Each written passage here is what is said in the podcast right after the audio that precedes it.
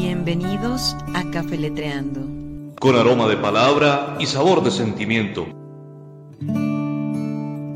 Presentan María Alejandra García, Camila Hernández y Pablo Emilio Beltrán. Con la invitación especial de nuestros corresponsales desde Ecuador, la costa caribe y el eje cafetero. 15 años juntos. Seguimos creciendo en nuestra labor de difundir la cultura y las artes literarias. Café Letreando. Café Letreando.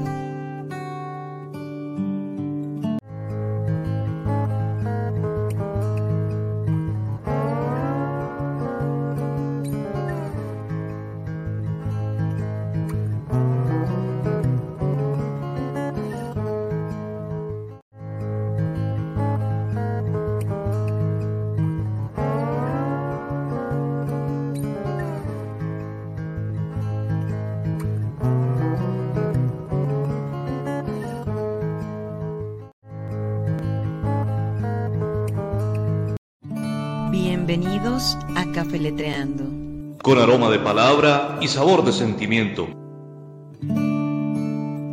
Presentan María Alejandra García, Camila Hernández y Pablo Emilio Beltrán. Con la invitación especial de nuestros corresponsales desde Ecuador, la costa caribe y el eje cafetero. 15 años juntos. Seguimos creciendo en nuestra labor de difundir la cultura y las artes literarias. Café Letreando. Café Letreando. Muy buenos días a todos los que se unen a esta emisión de Café Letreando. Soy María Alejandra García y junto a Pablo Emilio Beltrán les damos la bienvenida a este subprograma Café Letreando, con aroma de palabras y sabor de sentimiento. Muy buenos días. Buenos días, Alejita. ¿Cómo ha estado? Cordialmente saludo para toda la audiencia que nos va a escuchar en directo y quienes lo harán en diferido, y acuérdate que también por otro medio nos amplifican acá en el departamento de Cundinamarca, entonces claro. Un cordial saludo para ellos, por favor. Claro que sí, un saludo muy muy especial al canal Más TV, Canal 3 de Facatativá, que se emite en todo Cundinamarca y que nos transmiten este programa también de Café Letreando, y con quienes estamos profundamente agradecidos con su director, don Juvenal Romero Rueda, y con su jefe de emisión, exacto, Leonardo Zapata. Leonardo Zapata. Muchísimas gracias a ellos también por unirse a esta locura de Café Letreando y transmitir la cultura y la literatura desde diferentes latitudes. Estamos con un programa súper especial porque vamos avanzando en este recorrido de país, en estas encuentros con toda la comunidad cultural, literaria, artística que nos encuentra cada semana, y que con nuestros corresponsales y nuestros invitados se hace mucho más y más rico. Bueno, Pablito, hoy se nos acaba ya prácticamente este mes, este programa del terror, de la psicología, de la escritura, de todas las cosas por ahí. De pronto en un ratico también se nos une Camila, y bueno, cuéntanos, Pablito, ¿cómo vas? ¿Qué tenemos para hoy?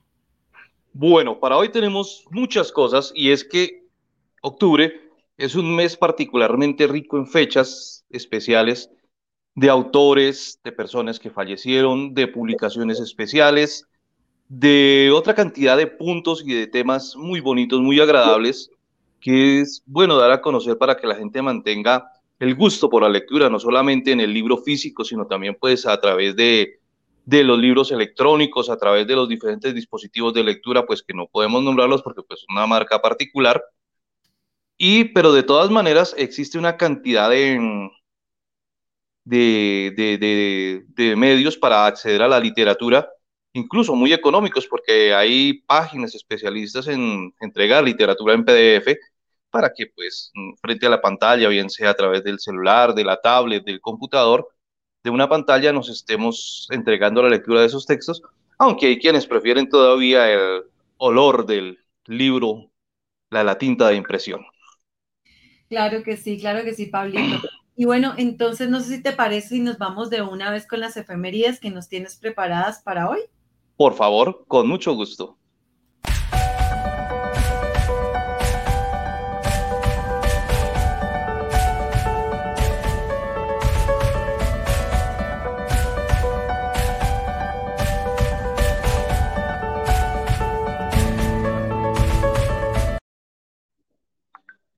Muy bien, para las efemérides literarias de hoy, como quiera que la semana pasada no estuvimos, tenemos una cantidad de autores, más o menos a partir del 18 de octubre, que es una fecha muy rica en nacimientos y fallecimientos. Ese día nació en 1824, el 18, Juan Valera, autor español de novelas importantes como Pepita Jiménez o Juanita Larga. En el año de 1955, en ese mismo día 18, falleció el filósofo y ensayista español José Ortega y Gasset, que hizo parte de un movimiento muy especial llamado el novecentismo. También, en el año 2003, murió Manuel Vázquez Montalbán, escritor y periodista y ensayista español, muy famoso por sus novelas, entre ellas las policíacas, protagonizadas por Pepe Carvalho, el detective Pepe Carvalho.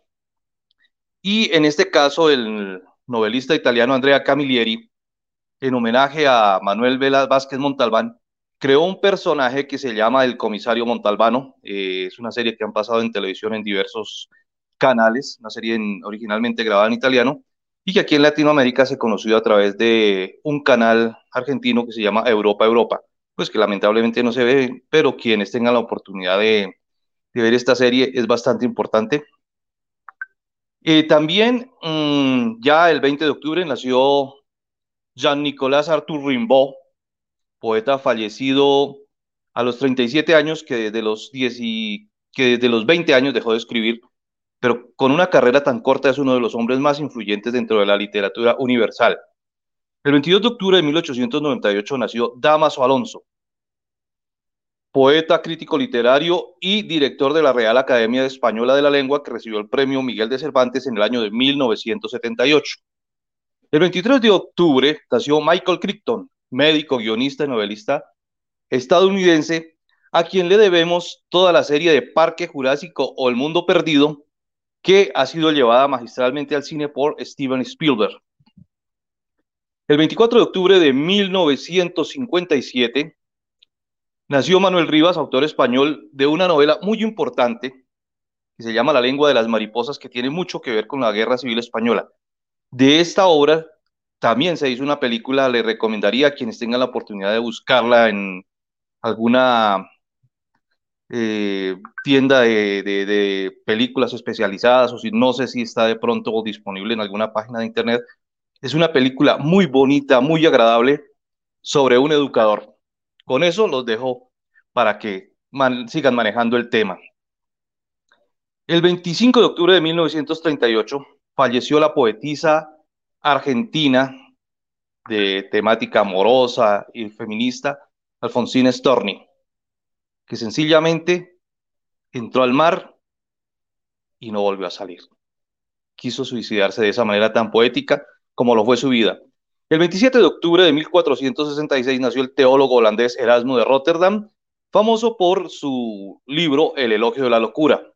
El 28 de octubre de 1869 nació Ramón María del Valle Inclán, un autor muy famoso, entre otras cosas, por su obra Tirano Banderas. En 1999 falleció Rafael Alberti, el poeta español, miembro de la generación del 27, conocido por su obra Marinero sin tierra, y que recibió el premio de literatura, un Premio Nacional de Literatura en 1925. El 30 de octubre de 1910 nació el gran poeta español Miguel Hernández, autor de libros como Elegía, El niño yuntero o La nana de las cebollas. En 1938, el 30, ocurrió un hecho importantísimo en radiodifusión y la literatura. Ese día Orson Welles hizo una transmisión radial de la obra La guerra de dos mundos, de H.G. Wells, y desató toda una paranoia en Estados Unidos, tanto que a las estaciones de policía la gente llamaba creyendo que de verdad los marcianos estaban aterrizando en la Tierra. Ese es uno de los grandes hitos de la radiodifusión mundial, hecho por quien después se caracterizó por ser uno de los grandes directores de cine. Y finalmente, el 30 de octubre de 1956, falleció el autor español de la generación del 98, Pío Baroja, hombre muy reconocido por su gorra y la eterna pipa en la boca, y autor de obras muy reconocidas, entre ellas Salacaín el aventurero, cuyo protagonista Martín Salacaín es un personaje muy especial y muy particular. Estas son, en Café Letreando, apreciados amigos, las efemérides literarias y culturales que hemos tenido para esta semana. Espero que les haya dejado algunas inquietudes como para ver algunas películas o retornar y retomar la lectura de algunos de estos textos. Y si son nuevos, por favor, búsquenlos y léanlos. Muchas gracias. Bueno. Así es, Pablito, así es, unas efemérides muy importantes que nos traes en el día de hoy para cerrar el mes, porque de hecho es uno de los aspectos más importantes que tenemos en nuestro programa y es recordar, porque es muy, muy importante la memoria, el pasado, para también aprender de lo que se viene en el futuro y poder construir cosas mejores. Pablito. Sí, cuénteme.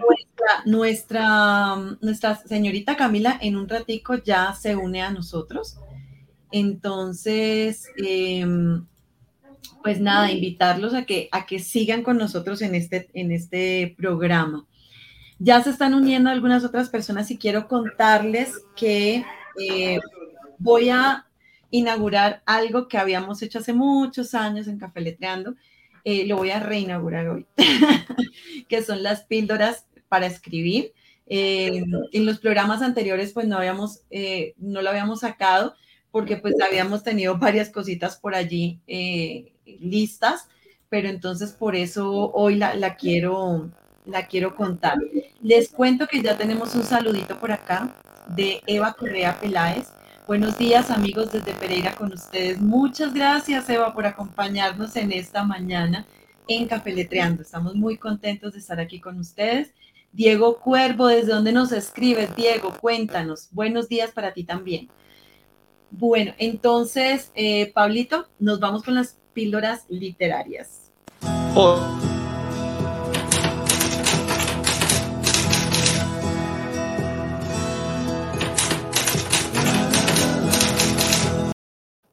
Perdón, Pablito, te corté. Ah, no ha pasado nada. Lo siento. Bueno, Pablito, te muestro para que me acompañes allí. Este es una producción nueva de Páginas de Agua, hecha por mí, y es Escribir para trazar la memoria.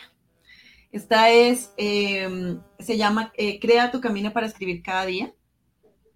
Y esta es una forma en la que el autor va a tener paso a paso, bueno, tiene stickers y tiene paso a paso ejercicios para trabajar la escritura. Entonces, dentro de esta bella producción que les estoy contando hoy. Fantástica, así con mayúsculas. Gracias, Pablito. De la que pues les comparto hoy. Y les cuento que es un trabajo en el que he venido dedicando bastante tiempo y bastante amor. Les quiero compartir una de las cositas que están aquí en este libro guía, porque pues de eso se trata, un libro guía, en el que pues le voy diciendo al autor que se enfrenta a esa experiencia con la escritura. Es como un autotaller, es como tener un taller en tus manos e ir haciéndolo paso a paso. Hay un apartado que lo llamo ampliar la búsqueda, que es lo que le da la apertura ya al proceso narrativo. Atrás hay muchos ejercicios que tienen relación con tu día a día, con lo que exploras y conoces desde la observación, la escucha atenta y demás. Muy importantes para escribir.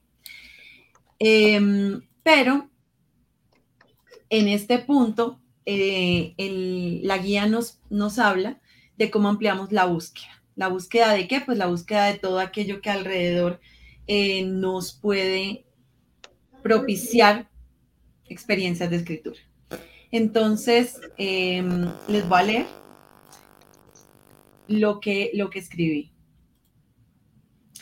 En la construcción del camino escritural se pueden tener en cuenta algunas experiencias, partiendo de que las experiencias nos ayudan también a fortalecer estos lazos con la escritura.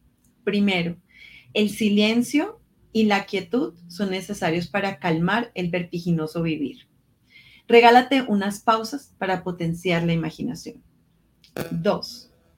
El caos y el ruido son para observar y escuchar atentamente. De ese universo provienen ideas explosivas y sacadas de todo lo posible. Por eso es importante aprender a escuchar y aprender a observar. 3. Los colores del paisaje o ciudad sirven de pigmento para recrear los espacios en donde se moverán tus personajes. 4. Leer al amanecer combate las angustias de los personajes que aún duermen en tu cabeza. 5. Todos los temas de la naturaleza humana han sido tocados. Solo la forma en la que los puedes contar los hace memorables. Y ya, con eso nos vamos con una partecita de lo que es esta entrega. Para todos los que quieran, pues lo pueden adquirir a través de la página de Páginas de Agua Editorial. Entonces, para que lo sepan, es de pasta dura, es súper lindo y les va a gustar mucho. Entonces, vamos a estar hablando de más cositas como esta en Píldoras para escribir. Para escribir. Muy buena idea, muy buena punta y sobre todo que es delicioso el ejercicio de la escritura cuando uno lo hace en una libreta, que toma apuntes por alguna cosa o en una agenda, porque pues a veces tomar apuntes en un medio electrónico no es tan fácil. Así por una circunstancia o por la otra, porque a veces por falta de señal, porque pues estás en un sitio público y de pronto pues sacar el equipo para hacer alguna cosa pues no es muy seguro. Así en cambio teniendo un bolígrafo y o un lápiz y una magnífica agenda como esta, pues muy bueno. Y que tiene instrucciones, pedagógicamente fue pensado. ¿Qué te pareció? Exactamente. O sea, me pareció muy chévere, muy agradable, los tips, los apuntes de lo que has hecho, todo eso es muy importante porque lleva a las personas a desarrollar su propia creatividad, de pronto no a ser el gran escritor, pero sí a sacar eso que llevan dentro, a plasmar el pensamiento del día, lo que se les inspiró al encontrar algo por la calle, en alguna esquina, y que casi siempre es fuente de inspiración para más adelante. Puede que no, en el momento no se desarrolle nada, pero en algún momento uno se lleva la idea más adelante, le da dando vueltas, y cuando llega a un sitio donde dentro saca y la escribe de una vez, la plasma en el mismo papel, y después pues la pasa a un medio electrónico para publicarla o para guardarla, y hace las correcciones del caso, pero genial. Es muy rico, y además que es muy bueno tomar apuntes, sobre todo para, de pronto no los que somos desmemoriados, pero sí despistados, que a veces tenemos una idea en un momento y ya después se nos pierde porque pues una mente fuliginosa, revuelta, llena de cosas, como cajón desastre, decían las abuelas. Entonces es muy difícil tratar de concretar. En cambio, si uno tiene el apunte y ojalá le pone la fecha y todo, entonces más adelante, ya tal día, y retoma y reescribe y puede incluso ampliar la idea y puede estar produciendo algo realmente bueno. Y claro. Eso lo han hecho mucho los escritores.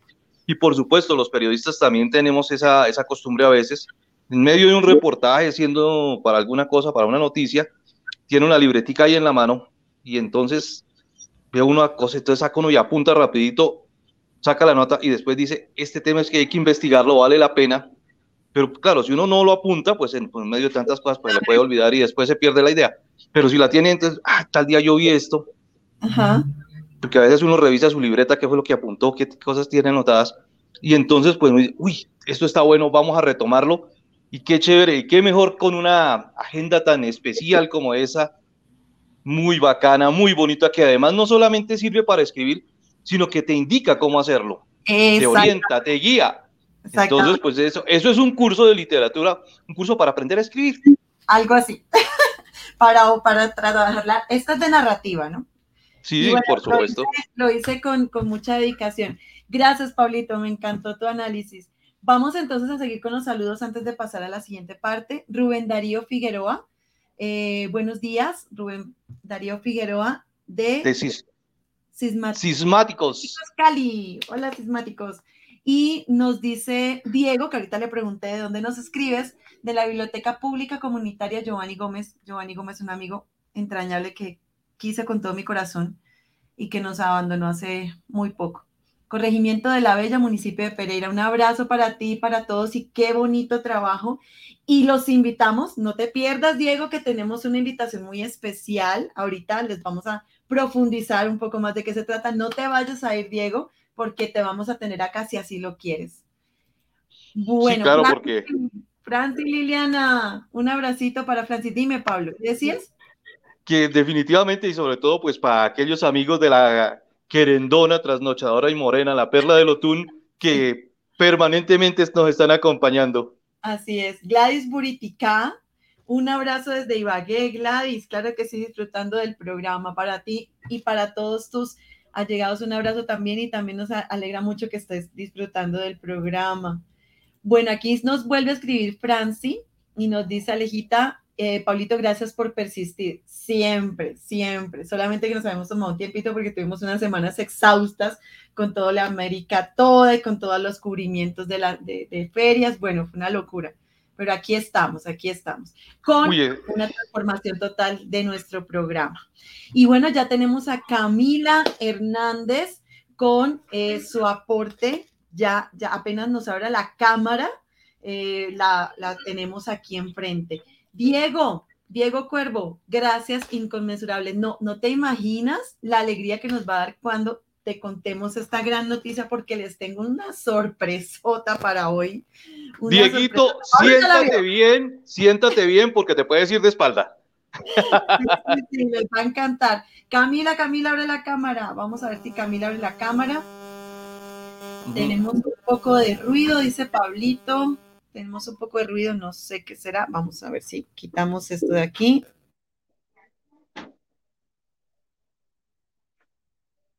Aló, ¿se escucha mejor? Como un cañón. Ok, sí. Creo que está fallando aquí el moacho. El moacho. El micrófono. Ok, Camila. Nuestra Pablito, querida Camila. Dime. Sí, Pablito. Tú ya viste parte y adelanto de la sorpresa. Exactamente. Y Camila nos lo conozco. Si quieres, vamos adelantando un poquito la sorpresa antes de que venga nuestro invitado de hoy, que tiene relación con la sorpresa, de hecho. Tiene mucha relación. Bueno, listo. De una, sí. Me parece perfecto. Voy a mostrarles, entonces, regálenme un segundito. Voy a mostrarles una cosa maravillosa que tenemos en nuestro cafeletreando.com, como todos ustedes saben, cafeletreando.com, en nuestra página, nuestro periódico digital, o bueno, todo el acervo está allí. Como todos saben, cafeletreando.com es para que ustedes puedan publicar, puedan encontrar nuestros programas, nuestras producciones, nuestra historia, todo está en cafeletreando.com. Entonces, en esa página, Pablito, tenemos una novedad. Pablito, cuenta, tú que ya la viste, ¿cómo encontraste ese avance de...? Pues me pareció fantástico. Pareció fantástico porque es una vinculación de lo literario con lo tecnológico. De hecho, nunca han andado divorciados, al contrario.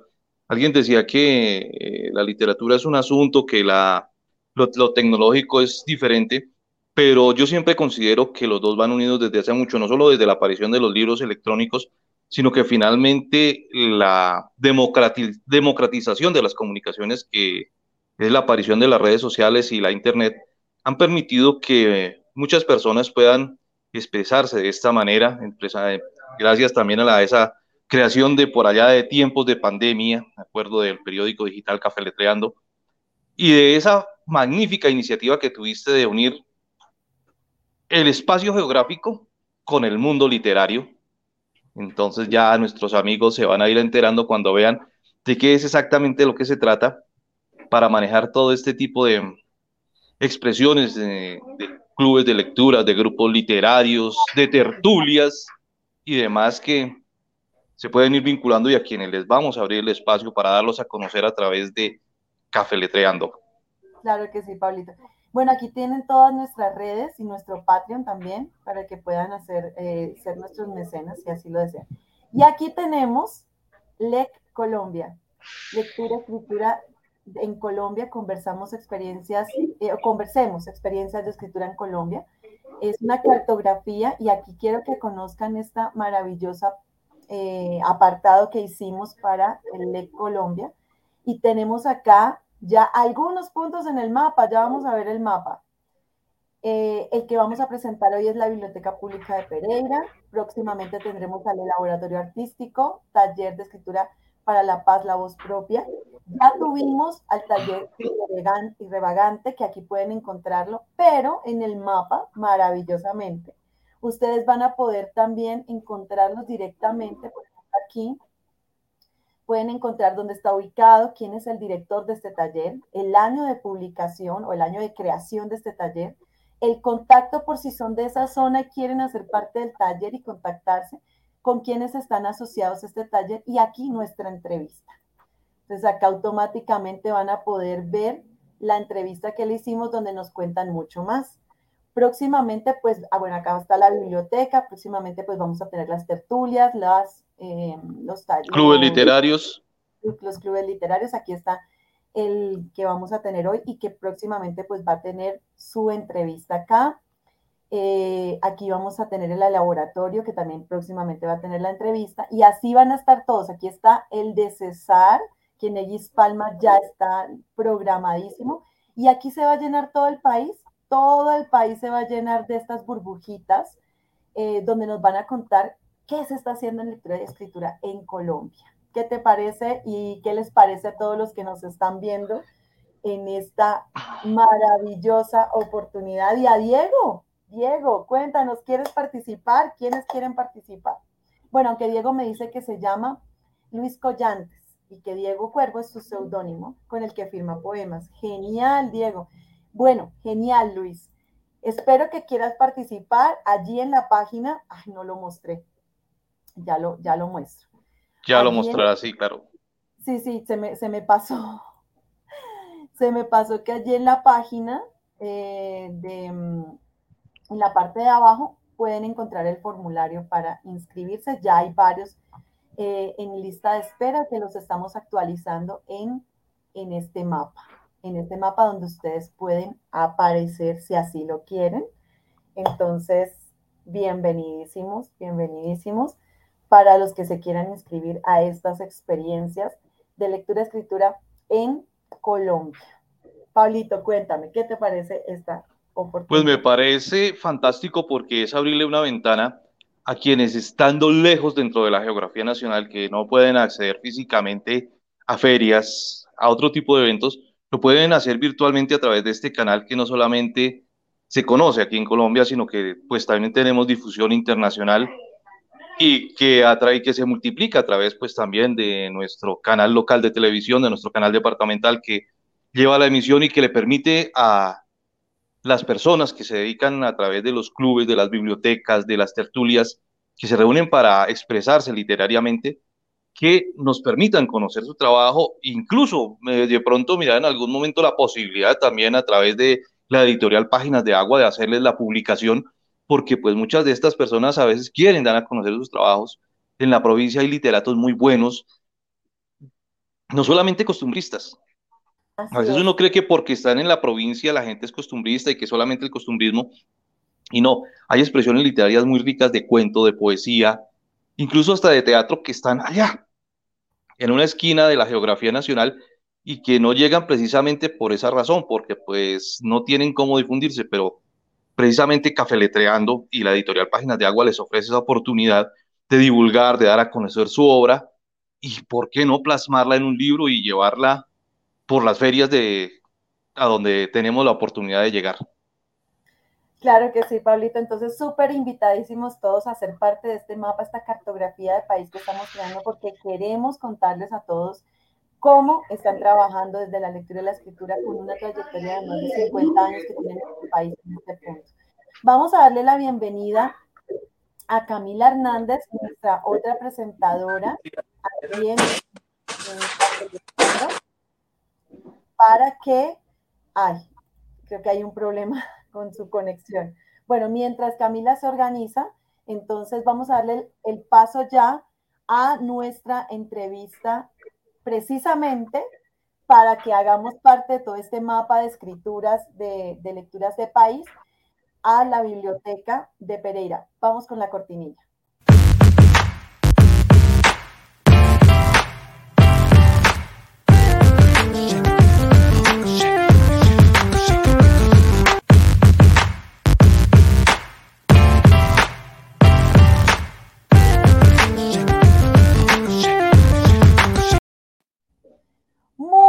Buenos días, nuestro estimado amigo de la casa, Carlos Vicente Sánchez Cabiza, un gran escritor y director de esta biblioteca tan maravillosa que se encuentra en Pereira, la Biblioteca Pública Municipal Ramón Correa Mejía.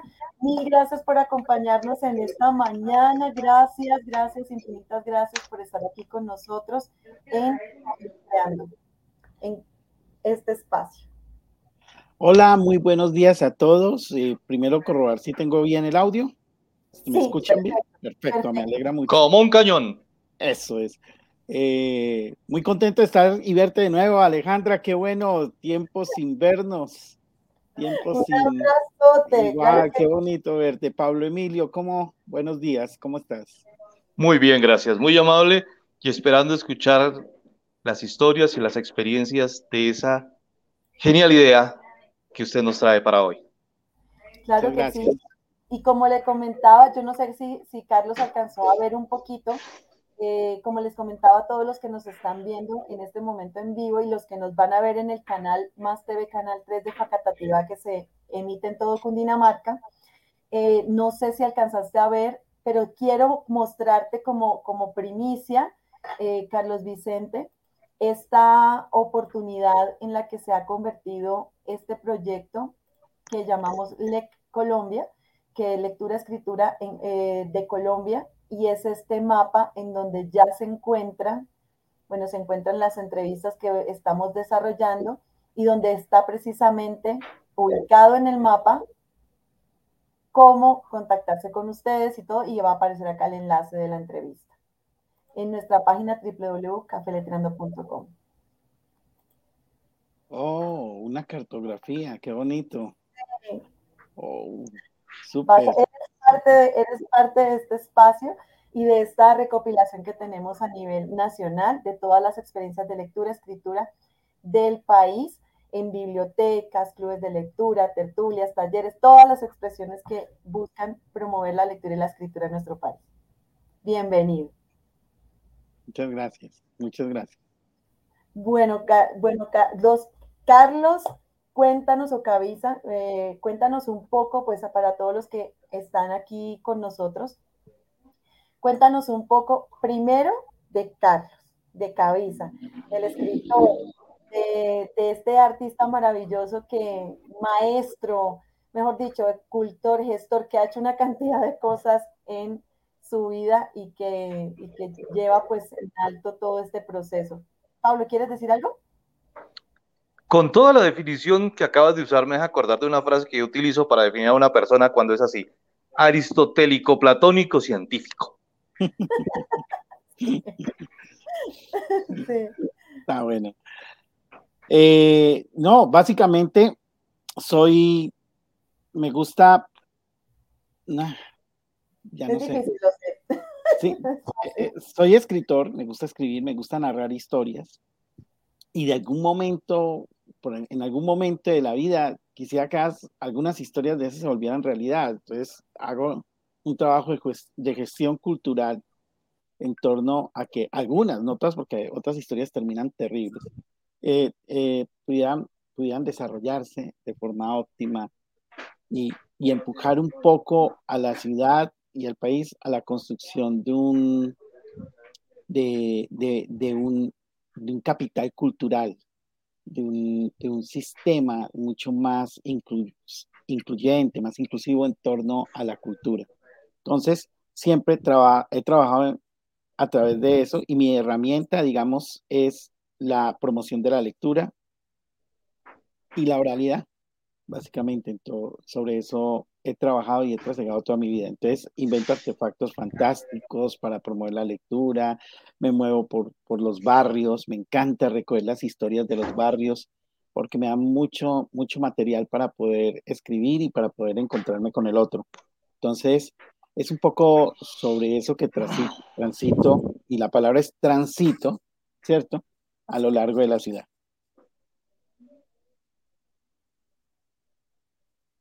Así es, tuve la oportunidad de trabajar a tu lado y de crecer, aprender mucho de ti también en un proceso muy bonito en el Concurso Nacional de Cuentos, donde tú sacabas cada idea loca, donde también conocí el proceso que tenías con el bus. Cuéntanos un poco acerca de este bus que creo que ya se ha transformado en muchas otras cosas, pero que en un principio hacía un rescate de memoria muy importante. Sí, el bibliobús está ahí, está vivo, está en la espera un poco porque me pasaron varias cosas. Es un proyecto hermoso, es un proyecto que me transformó mucho,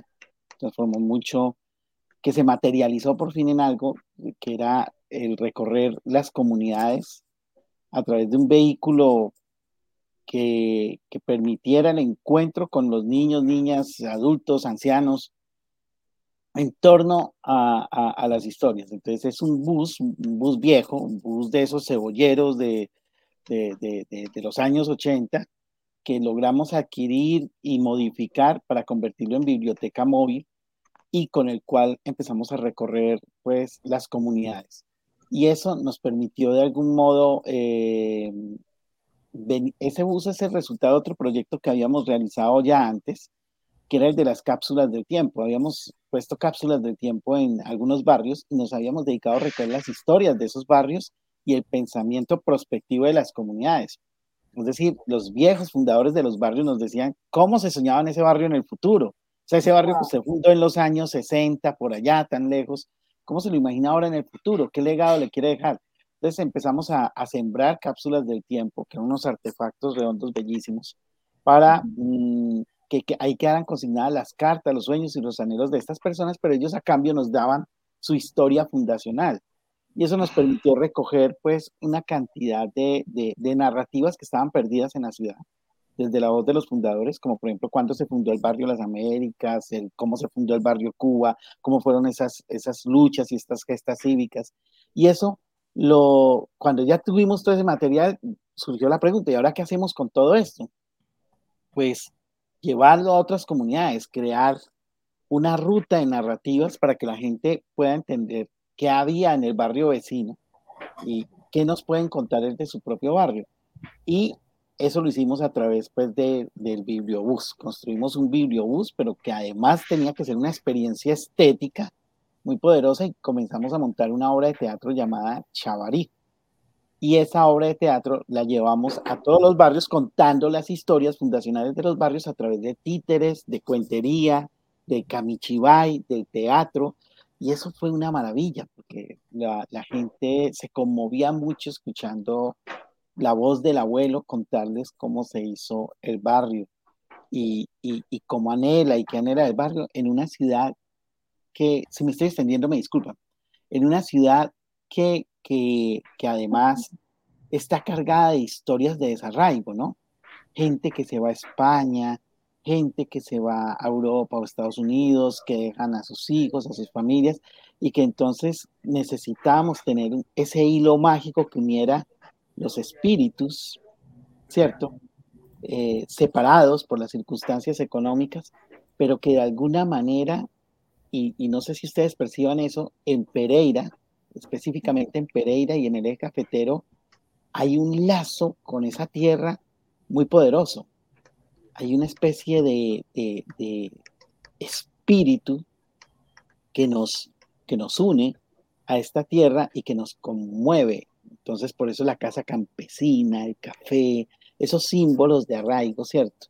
La montaña, el territorio, son tan románticos, son tan bellos, son tan profundamente inspiradores, y no en vano una novela como Aroma de Café o Allá te espero, ¿cierto? Generaban tantas emociones en el público, porque esa emoción está ahí latente. Entonces, es un poco lo que hacemos, ¿no? Y eso me recuerda algo que me pasó en el aeropuerto, una vez aterrizando de un viaje, y es que adelante mío venía una señora joven, bonita, y un niño como de 5 o 6 años se vino corriendo, no, un poco más grandecito, se vino corriendo a donde la mamá y la abrazó delante de todos los que estaban afuera, y afuera había un grupo de serenata, de música, ¿cierto? Y el niño gritó, mamá, mamá, y el, ay, niño, usted cómo ha crecido, ay, y la abrazaban y se ponían a llorar, y todos en el aeropuerto lloraban con ella. Entonces, esos desarraigos y esos encuentros que se dan en un aeropuerto del eje cafetero, en una finca, en un barrio, ¿cierto? En un barrio que vio salir a mucha gente, esos encuentros hay que contarlos y hay que darle la razón a la gente de esta región de por qué el espíritu de la ciudad, en qué consiste ese espíritu cívico y profundo de la ciudad. Entonces, me encanta contar esto a mucha gente que seguramente nos está viendo en este momento, claro, y que es de afuera de esta ciudad. A veces uno se queda aquí atrapado dentro de la ciudad diciendo esto, pero cuando empieza a contarlo afuera, esto cobra otra dimensión. Claro, claro que sí. Y precisamente Eva Correa te está dejando un mensaje muy bello. Carlos Vicente, saludo fraterno a nuestro gestor, no solo de la biblioteca, que ya hablaremos de la biblioteca, sino de las bibliotecas de barrio y la difusión de los escritores, narradores y poetas pereiranos y de la región. Abrazo fraterno. Mira nomás. Abrazo, Eva, abrazo, qué bonito.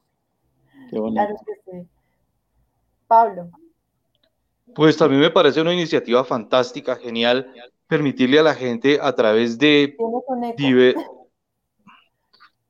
Pero no sé, yo no lo siento acá, eso me está preocupando. Porque ¿Qué pasó? Tengo acá... ¿Qué? Porque tenía un eco yo acá. Listo, y te decía que me parece una experiencia fantástica, genial, que no solamente sea...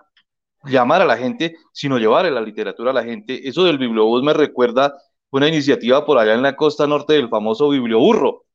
O sea, pues cada quien en su zona es lo que más práctico le parece, y en la zona cafetera, pues el bus o la chiva es muy cercano, muy conocido, y es un vehículo que llega hasta donde nadie se imagina. No me imagino lo que sería hacer una jeep biblioteca, coger todo eso en un Willys y montarlo y eche por entre esas trochas a llevarle cultura y literatura a la gente, a donde no llegas en un G. Willys o una mula. Armenia lo tiene. Armenia ya tiene un G. Willys en un programa de promoción de lectura. Que se inspiraban viéndonos el bibliobús, y un saludo a Eduardo Bedoya, gran amigo, también trabajó en el concurso. Y este chico adoptó la idea y junto con funding, o no sé, el departamento allá han adoptado un jeep para llevar promoción de lectura en Armenia. Entonces, fíjense cómo un bus cebollero, un jeep, ¿cierto? Una moto voladora, que luego les diré cómo empezó todo esto, empezó con una moto con alas, permite este tipo de encuentros con los libros. Para mí, la idea del artefacto fantástico, el biblioburro, como artefacto, ¿cierto? Como dispositivo, tiene esas posibilidades maravillosas. O sea, son muy simbólicas,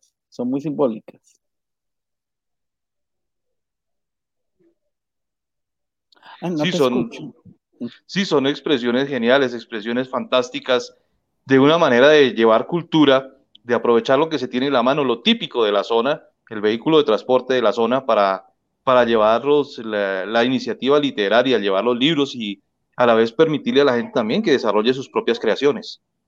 Y aquí tenemos algunas fotos, está en el bibliobús, en el todo histórico, porque eres todo un artista escénico también. Mira, aquí está Cabiza con su bibliobús.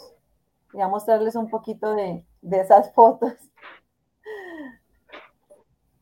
Sí, en Caracol, y creo que también estuviste nominado a premios o te ganaste premios. Cuéntanos un poquito de eso. Tengo unos premios, digamos, con el proyecto del Bibliobús del Ministerio de Cultura.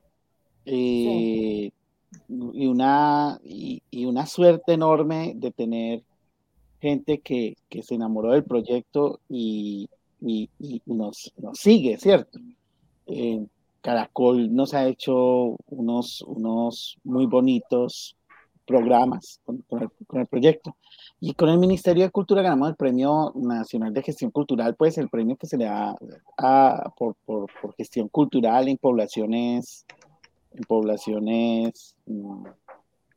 no recuerdo bien el título, pero bueno, es esto, en las convocatorias y fuimos ese premio nacional. Después, pues, ya mi labor creativa y literaria me ha permitido ganar algunos premios que para mí son muy importantes, ¿cierto? Y muy, muy representativos, como el de Concurso Nacional de Cuento de RCN, Ministerio de Educación, porque ahí, pues, arrancó, digamos, con ese premio se reafirmó que sí, este podía ser un camino para mí. Y después vinieron un premio de novela y un premio de cuentos que me permitió hacer parte de la colección de escritores pereiranos, y eso es muy importante para cualquier escritor, que ya tu libro esté dentro de la colección de la región que amas, ¿cierto? Claro. De la región que quieres, y fui premiado en eso con un libro llamado Los Devastadores, que espero poderlos presentar por allá en algún momento. Entonces, nada, muy contento con esa apuesta que me permite, pues, ese tipo de reconocimientos, que no sirven para más cosas que para uno recibir cualquier plata ahí que ayude uno a rumbear, pero también para sentirse uno agradecido. Voy por un camino, ahí voy, ¿cierto? Ahí voy, despacio, sí, no es más. No, pero la contribución no solamente, pues, que haces en la labor del bibliobús y de toda la recuperación de memoria, sino también con tu literatura. Eso también es una contribución patrimonial al país, y de verdad estamos muy contentos de tenerte en Café Letreando. Cuéntanos ahora entonces de la biblioteca, ¿en qué momento te convertiste en el director? ¿Cómo fue ese proceso? ¿Estabas seguro de hacerlo o no? Cuéntanos cómo ha sido toda esta aventura de ser el director de la biblioteca, qué has transformado de lo que era a lo que soy. Cuéntanos un poco de esa experiencia con la biblioteca. Pues fíjense que el bibliobús, digamos, me abrió muchas puertas, ¿cierto? Me abrió muchos caminos, para hablar en términos metafóricos. Hay un sentido ahí cuando los caminos se bifurcan, cojo hacia la derecha, hacia la izquierda. ¿Qué me dice el GPS? Pues ese bibliobús no tiene GPS, andaba con una brújula. ¿Qué hago? Y resulta que ¡pum!, entró la pandemia cuando ya estábamos como en un pico, estábamos logrando algo muy importante. Entra la pandemia y me sienta, o sea, un año entero con el bus parado, ¿cierto? ¿Y qué hago? Y estaba en ese momento al alcalde Carlos Maya, quien siempre estaré muy, muy agradecido, porque yo no hice parte de un proyecto político, yo no hago política en forma, pues.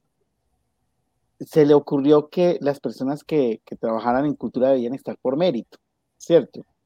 Y él vio el trabajo y él apoya mucho a estas personas que tienen ese tipo de iniciativas, Mucha Calle, otras organizaciones.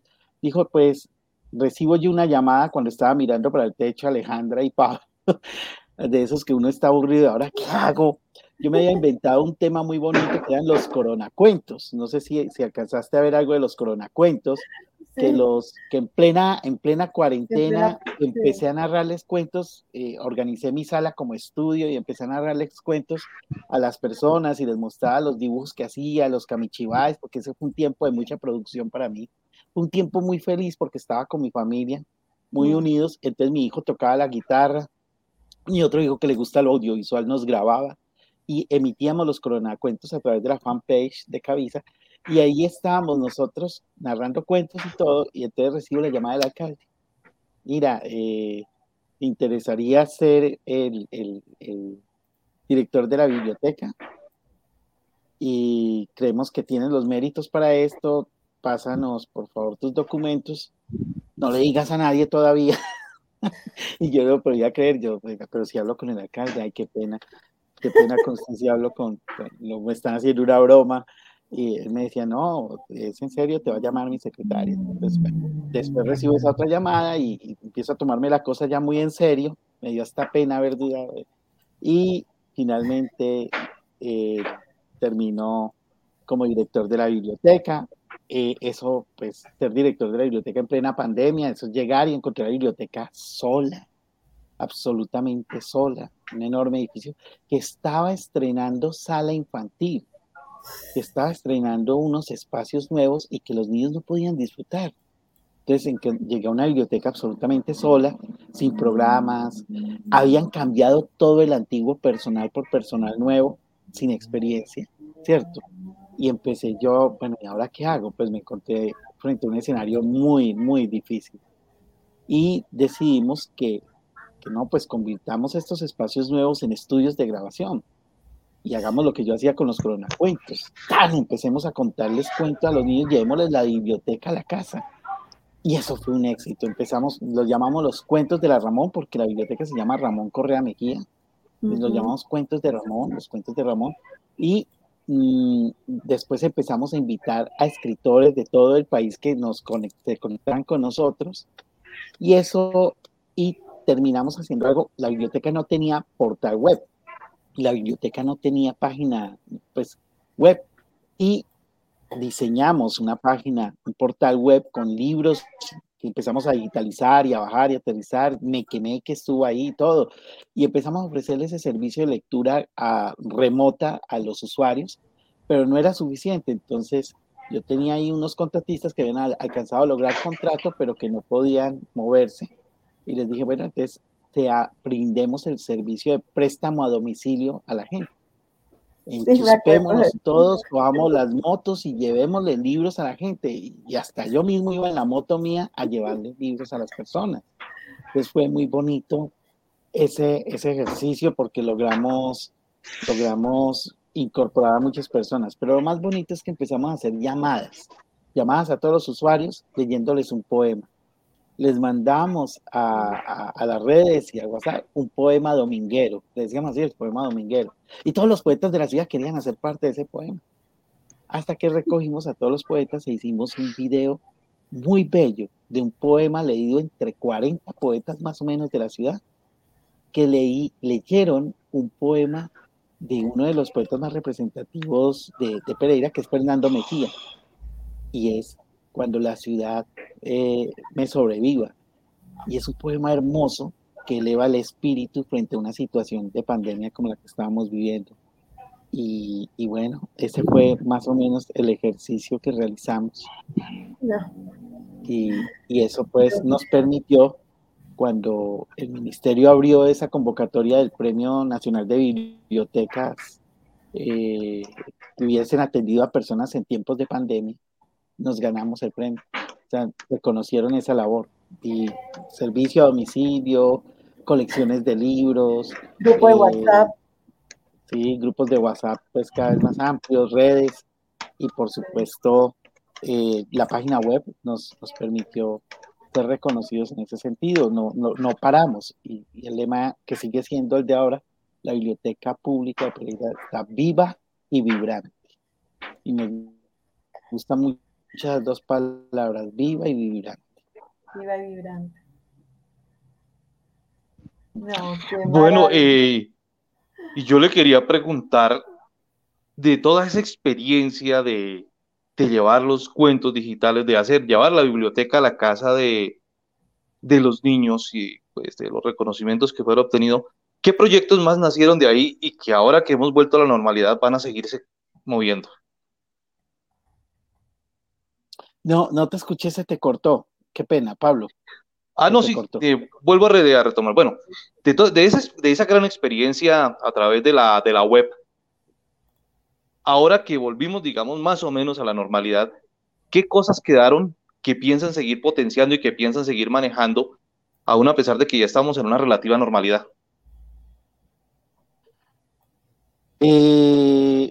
Nosotros logramos una cosa muy importante que es posicionamiento de algunos programas, que son muy, muy, muy poderosos ahora. Los cuentos de la Ramón y Tertulia Cueva de Letras.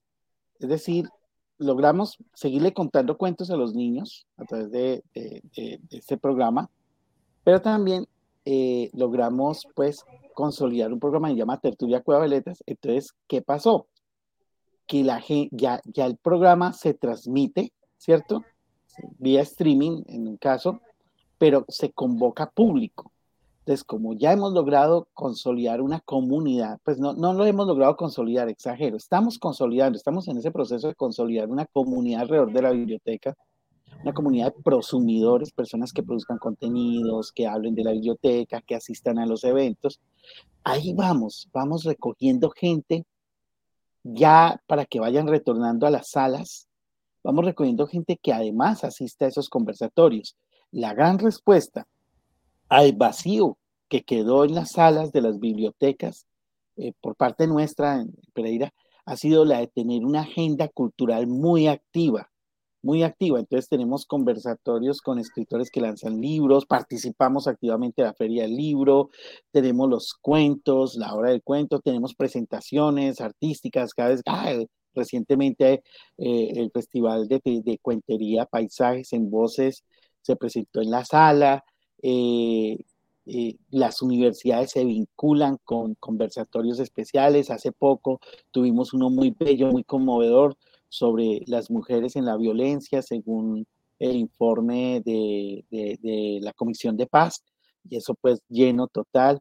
Hemos tenido grandes escritores en la biblioteca, locales y de afuera, que nos acompañan. El año pasado vino Diana Uribe, y fue tan apoteósica la cosa, que ahí ya no hubo control sobre la asistencia, se llenó eso terrible. Nos tocó cambiar de escenario. Venga, si no van a caber en la biblioteca, teníamos la mitad de la gente afuera esperando. Tuvimos que hacer el traslado al auditorio abajo, cosa que nos retrasó un poco el programa, y siempre le pediré disculpas a Diana por eso, pero es culpa de ella, ¿cierto? Ella convoca de esa forma tan ¿sí? tremenda. Y nos tocó entonces acomodar las cosas, y ella estaba feliz porque era la primera vez después de pandemia que tenía tanto público viéndola. Se tomó todas las selfies del mundo, se fue feliz. Pereira le dio esa acogida. La biblioteca tiene ese poder de mover y convocar siempre que tenga una agenda cultural activa. Así es, así es. No, y más con esa creatividad, con esa pasión de un director como tú, que trae todo ese acervo, toda esa experiencia maravillosa que has tenido en talleres, como escritor, como gestor, como promotor de lectura, o sea, que lo traes todo a este espacio y generas estas maravillosas apuestas. Te cuento que te vamos a regalar desde la editorial Páginas de Agua la antología que hicimos para la violencia contra la mujer, que este año lo lanzamos, pero fue la convocatoria en el año pasado, en noviembre, precisamente por todo este movimiento de ir en contra hacia la violencia de la mujer, y en noviembre 25 lanzamos la convocatoria y tenemos este libro maravilloso. Ya lo voy a buscar para que sepas qué es lo que te va a llegar. Un segundo. Para la biblioteca y para ti. Ahí están todas las etiquetas. Está y en esa antología también están las letras de un autor de Pereira. Sí. ¿Quién? Alexander Montoya. Él es muy nuevo y es joven en el camino. Este libro es a color, está cerrado. Este libro es a color, la ilustradora es de Cincelejo, Mariposas de Mujer, porque la mariposa morada pues es la insignia de este movimiento, y con el apoyo pues de una poeta que también, fíjate que no veo, una poeta también que participa acá, pero que tiene un movimiento en Ecuador. Ella es abogada, y Flor Viviana, aquí también le mandamos un abrazo, y este libro te va a llegar, bueno, dos, uno para la biblioteca, otro para ti, de todo este propósito, ya que estás hablando pues de que tienes ese programa, o que hiciste ese programa. Bueno, y es que además el nombre de las mariposas viene porque precisamente el 25 de noviembre se escogió como fecha para esa celebración por el asesinato de las mariposas de la República Dominicana, las hermanas Mirabal.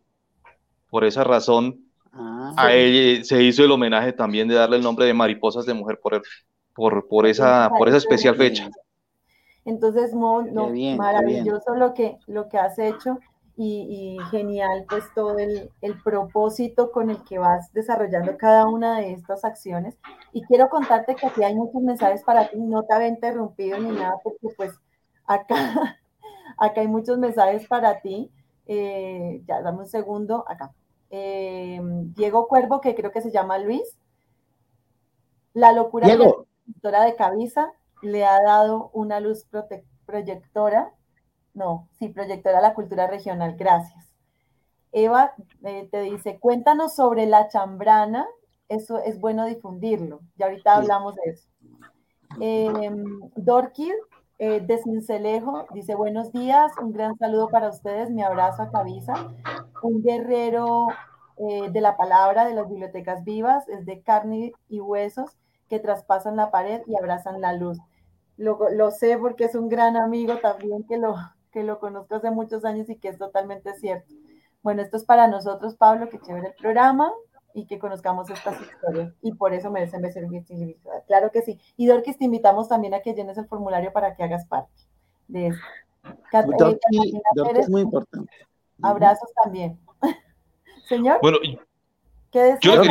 Dorkis hace una labor muy importante también. Sí, en Cincelejo. Sí, claro que sí. Ahorita está lanzando la Feria del Libro, la espero tenerla aquí también, porque va a tener la primera Feria del Libro de Cincelejo, de Sucre, pues. Pronto, ahorita en noviembre. Sí, ella es una gran biblioteca. Yo le quería preguntar, esa bicicleta que está allá atrás, ¿cuántas veces ha servido para transportar cultura? No, esta básicamente no, o sea, pues para yo pasear y hacer deporte, pero lo más lindo son las bibliobicis. Nosotros encontramos un programa de bibliobicis en la biblioteca pública de Pereira, que dice mucho. Le voy a mandar las imágenes a Alejandra. Dale. Que las compartan, porque dice mucho de ese trabajo de movilización que hemos hecho en Pereira, con otro dispositivo más que nos parece muy, muy poderoso. Y es que hemos logrado, ¿cierto?, incorporar el programa de bibliobicis, unas bicicletas muy bellas, adecuadas para que carguen libros y vayan a los barrios y le brinden lectura a los niños. Pero no solamente pues funcionan solas, sino que además pues tienen unos promotores de lectura muy hábiles que hacen uso de muchas herramientas didácticas para la promoción de la lectura, ¿sí? Los susurradores, los juegos. Estos chicos han dedicado durante todo el año a crear una caja de herramientas didácticas para la promoción de lectura que pueda ser llevada de un sitio a otro a través de las bibliobicis. Ahí te las envié, Aleja, para que las mires. Ya las muestro. Y estas bibliobicis han sido un hit, han sido pues un golazo, digamos, ha sido el programa del año en la biblioteca pública, porque con ellas hemos podido hacer presencia en muchas comunidades, que es lo más importante, ¿cierto? Entonces tenemos los paraderos para libros, para parques y las bibliobicis, pero las bibliobicis... Espectáculo, estas bicicletas, ya las vamos a ver. Nos dan esa movilidad. Nos permiten esa movilidad. Y lo que son las cosas curiosas de los elementos, porque yo vi la bicicleta, ya dije, esa bicicleta de pronto ha debido servir para alguien, para algo más, pero nunca me imaginé que nos fuera a llevar a un mundo tan especial, tan mágico, digamos como tan macondiano, tan colombiano, de llevar cultura.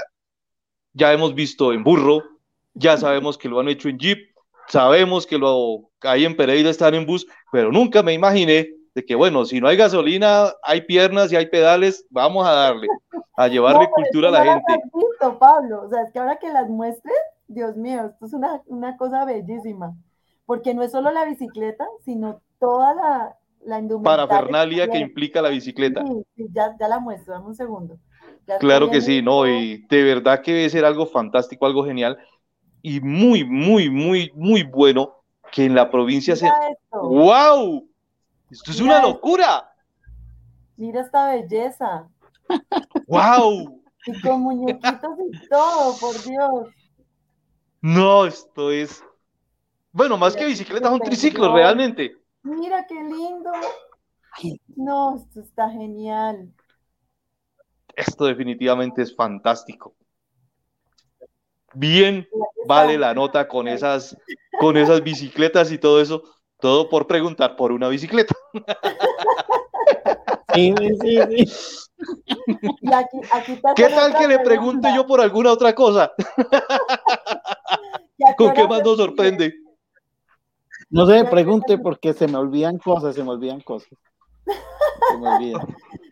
Dice acá, una pregunta, Cabiza, si trabajas 24 horas en la cultura, ¿qué horas escribes?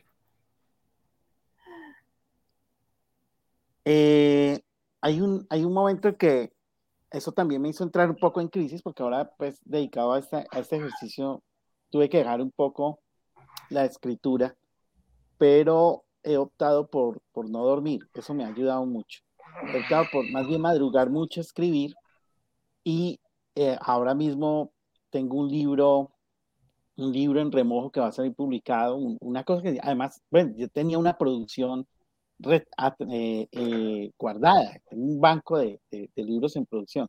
Entonces, hay dos trabajos con los que quiero salir. Primero estuve terminando un libro de cuentos fantásticos, de cuentos de ciencia ficción, que seguramente pronto verán la luz.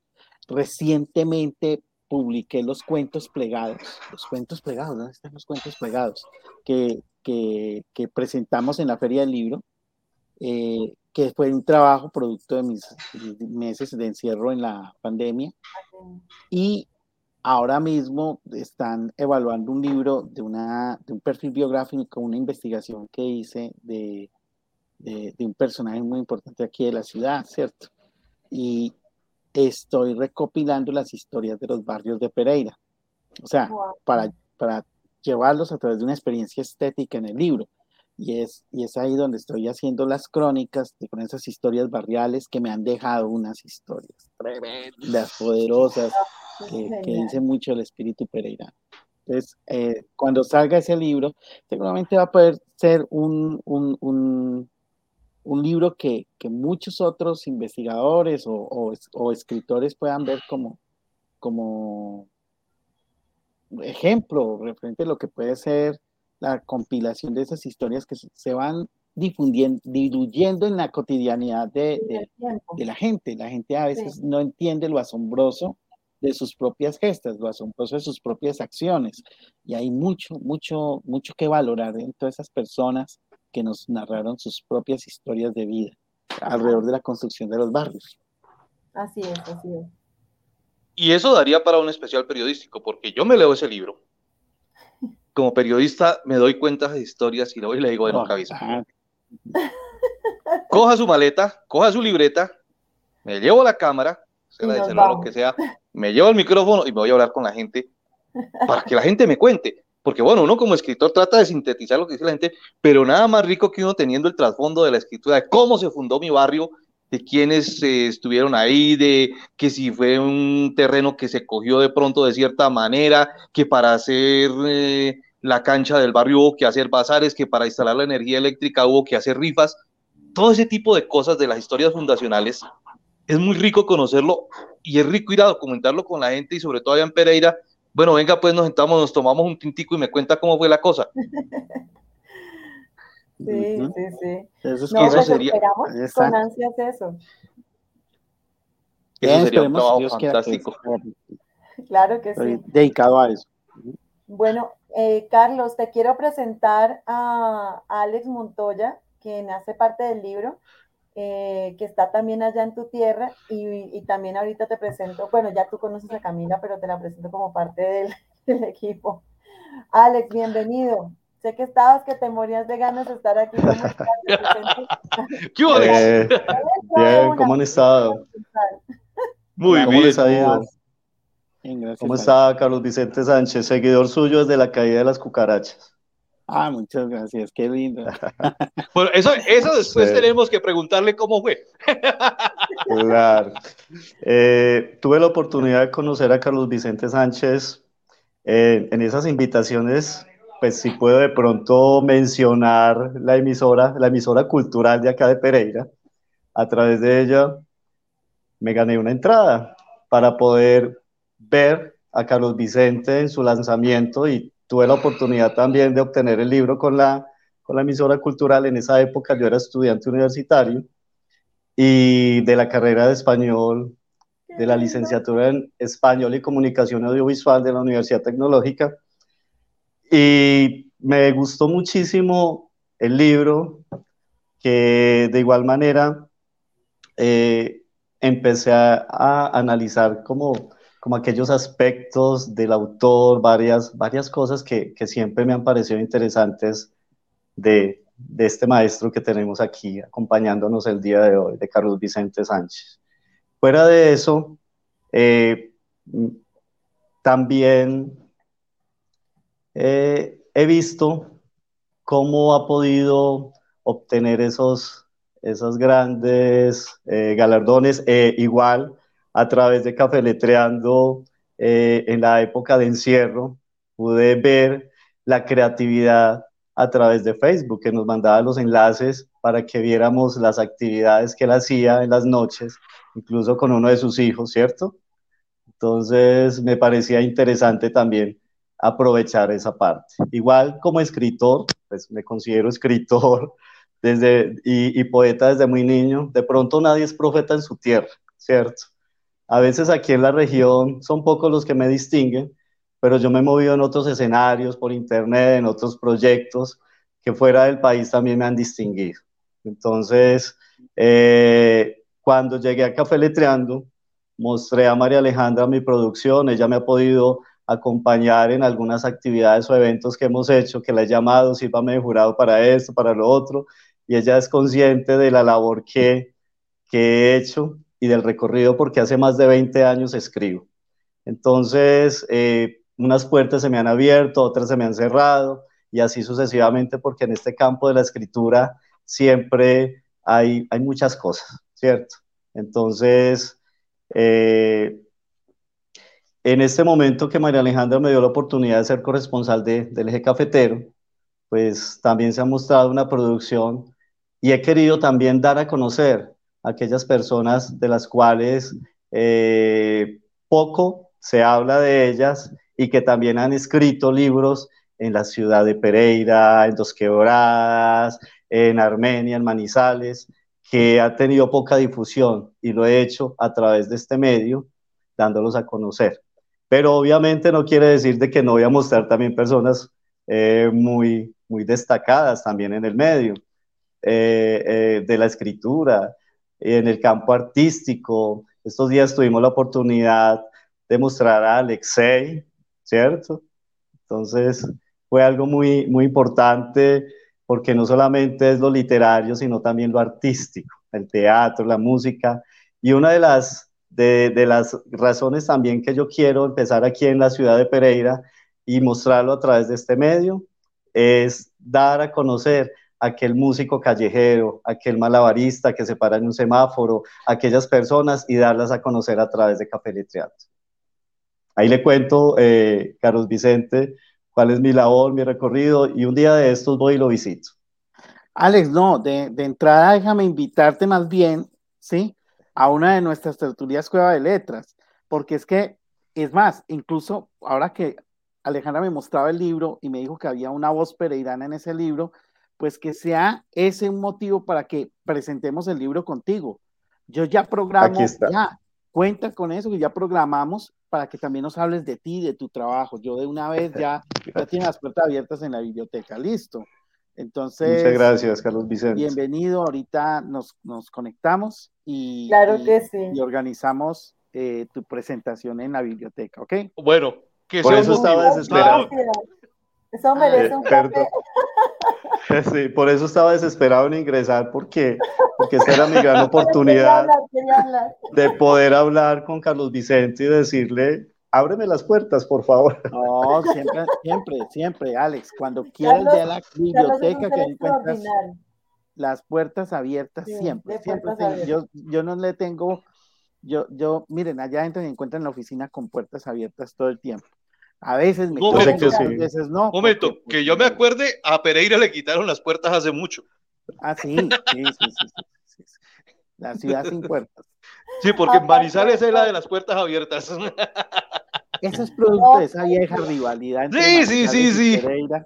Manizales dijo ser de las puertas abiertas y Pereira, como quería separarse de Manizales, se las quitó. Caldas, dijo, no, nosotros no tenemos puertas. Es así, y así ha sido, así sin puertas. No, bien. Bueno, Carlos, mil gracias de verdad por abrir las puertas, no solamente pues al libro, sino a Alexander, a todas las experiencias y habernos abierto las puertas a nosotros también.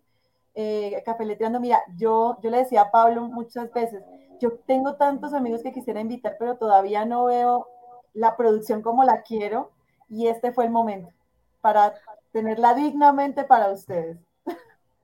Yo digo, Pablo, además invitarme. Hay otra cosa, de que aquí resultamos construyendo alianzas entre personas, muchas veces de la misma ciudad o de sitios distintos. Oiga, yo a usted lo conozco, sí, yo lo he visto, y empiezan a construirse alianzas. Aquí en claro Café Letreando sí. Se han construido muchas sociedades literarias. Sí. Claro que sí, claro.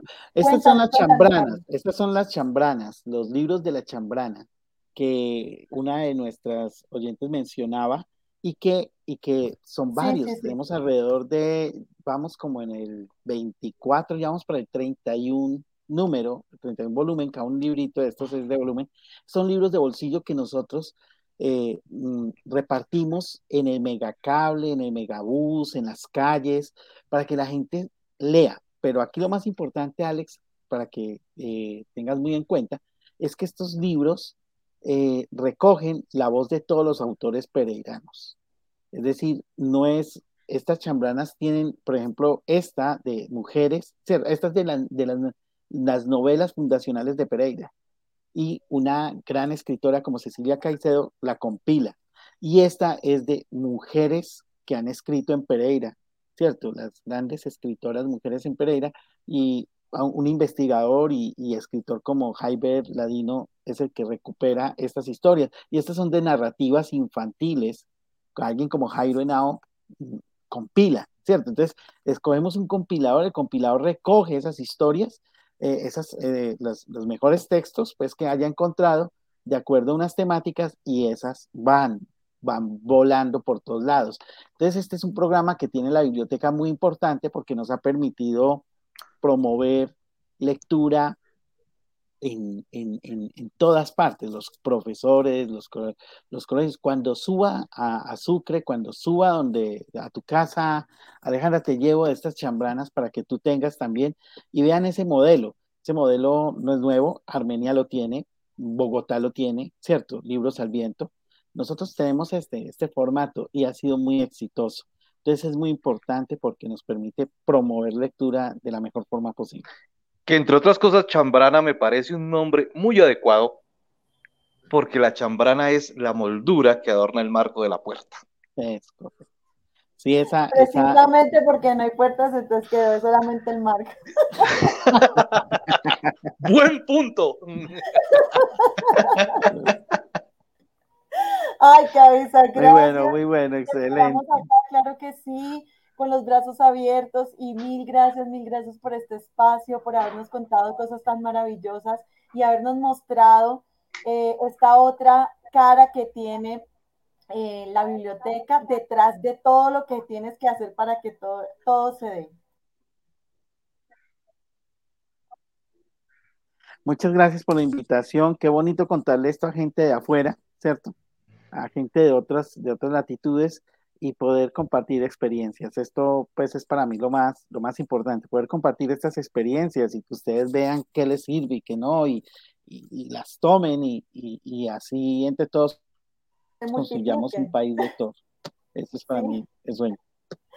Muchas gracias. Muchas gracias por la invitación. A ti, Carlitos, y que sigas compartiendo. Este fragmento saldrá solo, el de tu entrevista, entonces para que sepa también lo vas a tener para compartir. Un abrazo, Alex, también. Nos vamos entonces ahora, porque el programa no ha terminado, nos vamos con la sección de Camila, para que la saludes. Hola a todos, ¿cómo están? Hola, Camila. ¿Cómo se sienten? Hola, Camila, ¿cómo estás? Muy bien, entonces, gracias. ¿Y ustedes? ¿Cómo se sienten? ¿Cómo han pasado? ¿Sí me escuchan? Muy bien, Camila. Muy bien, Camila. Sí, sí. Nos vamos con la sección de Camila y mil gracias a ustedes por habernos acompañado. Los voy a invitar antes de que se vayan a que me respondan una frasecita, una afirmación. Quiero que cada uno me diga algo respecto a esto y lo que ha significado para sus propias vidas. Escribir nos ayuda a distanciarnos de lo que vivimos y a otorgarle un nuevo sentido a la vida.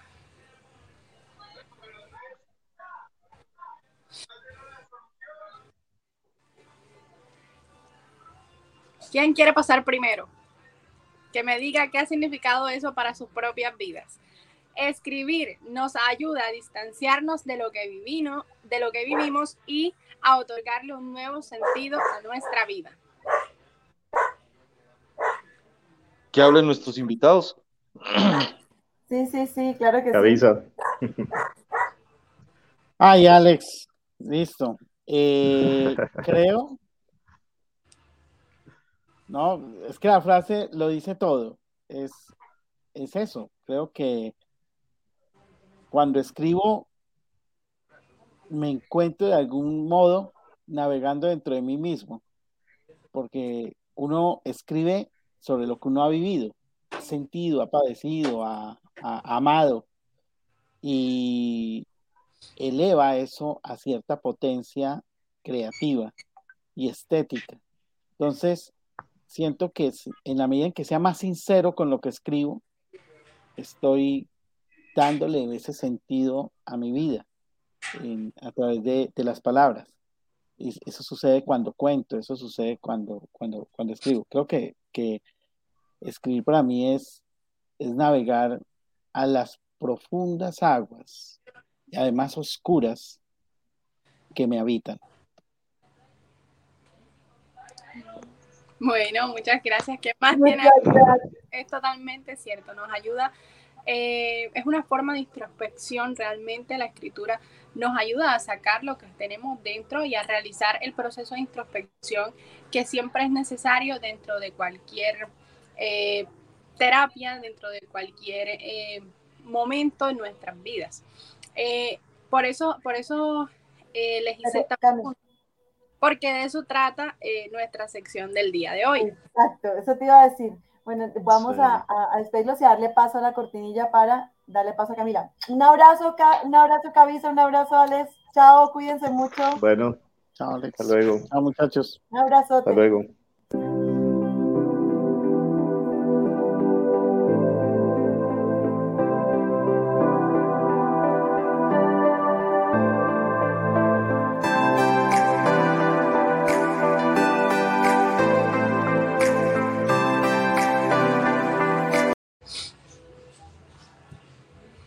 Bueno, en el día de hoy vamos a hablar sobre la relación que tiene la escritura o la importancia que tiene la escritura en la psicología y en la terapia.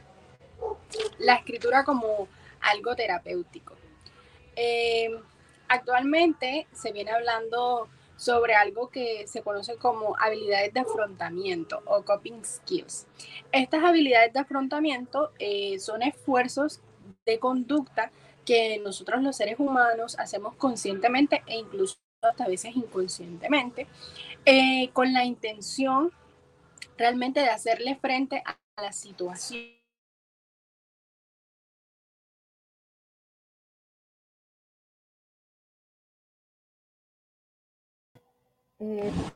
Pasa algo que ya. Pero tengo aquí como un fallo.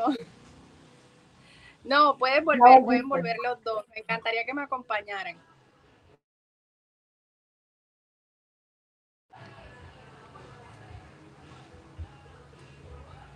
Sí, es que estoy desde el celular y estoy recibiendo llamadas. Entonces, ahora precisamente, perdón. Bueno, entonces les estaba hablando, no, me encantaría que me acompañara Alejandra, que me acompañara Pablo, para... Aquí estamos.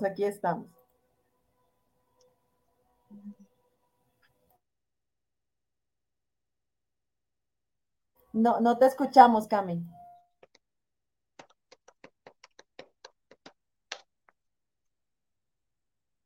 Cami, no se te escucha. Cami, no se te escucha nada. No se escucha nada. No sé.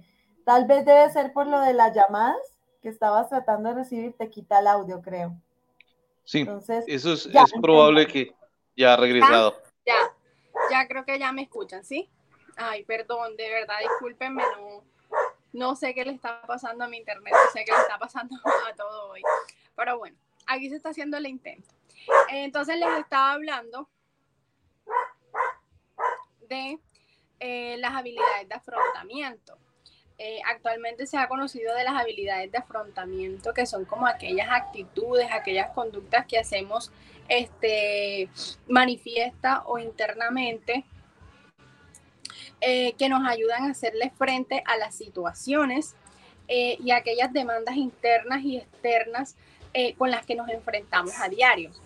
Y estas que usualmente exceden a todos los recursos que nosotros internamente tenemos. Hagamos caso de cuenta que nosotros tenemos una cajita de herramientas en la vida y que no todas nos ayudan con las que venimos ya, y que no todas nos ayudan positivamente y otras nos pueden causar efectos negativos en cómo afrontar cada una de estas situaciones. Las habilidades de afrontamiento realmente las hay positivas y las hay negativas. Una habilidad de afrontamiento positivo realmente nos va a ayudar a llevar a un buen término, a no tener problemas con los demás al momento de enfrentar cada una de las situaciones. Y una habilidad negativa serían aquellas que pues, nos van a causar daño y también les van a causar daño a los demás al momento de llevarlas a cabo, ¿cierto? Estas habilidades de afrontamiento tienen, digamos, tres etapas en las que las podemos utilizar, en las que se pueden presentar. Una etapa anticipatoria de situaciones que nos pueden ayudar a prevenir situaciones.